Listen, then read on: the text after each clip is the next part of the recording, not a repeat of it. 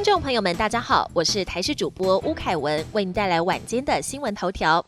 今天新增八例境外移入自印尼、美、英入境确诊。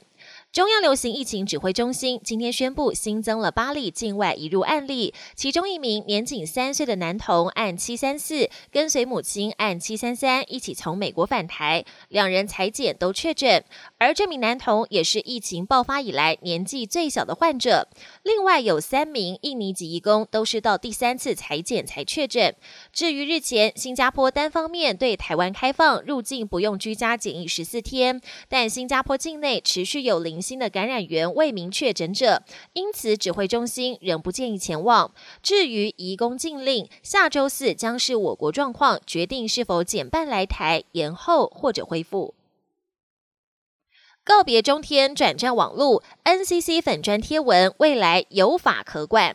中天新闻台确定在全台有线电视下架，全面转战 YouTube，更号召支持者追踪频道。而 NCC 早在昨天下午就在脸书粉丝团发文，描述网络不实言论的美国诉讼案历史脉络，被外界解读是否在暗示还是能立法在网络上管到中天新闻，也引发前后任元首隔空交火。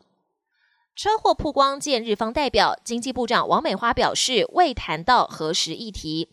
国安会秘书长顾立雄、经济部长王美花夫妇十号晚间在阳明山养德大道卷入一起交通事故，意外曝光两人和日本台湾交流协会代表的不公开行程。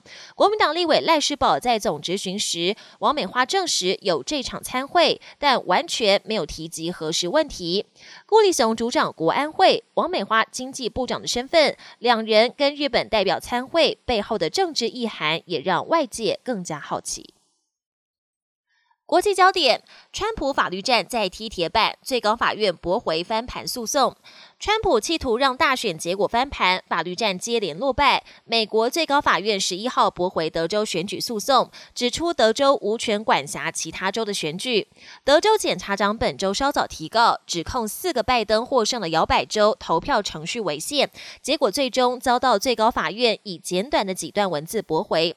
川普推文大骂最高法院没智慧，而本周稍早，川普阵营在威州和密州的诉讼也踢到铁板，眼看。看，十二月十四号，各州选举人将开会正式票选拜登，川普的翻盘机会恐怕越来越渺茫。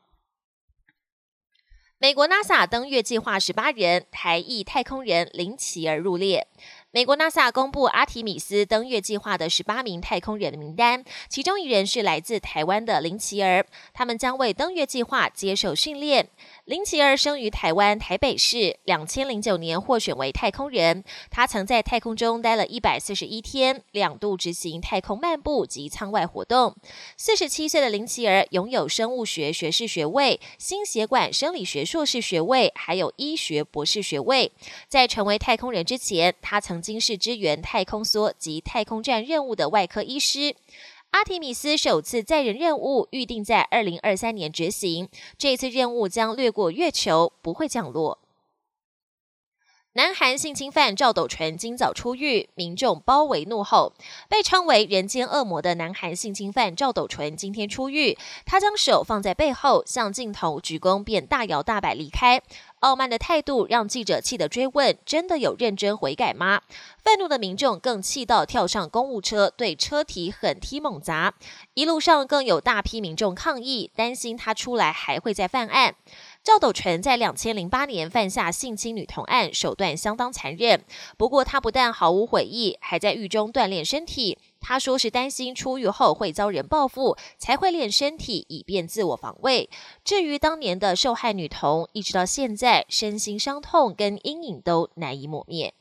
本节新闻由台视新闻制作，感谢您的收听。更多内容请锁定台视各节新闻与台视新闻 YouTube 频道。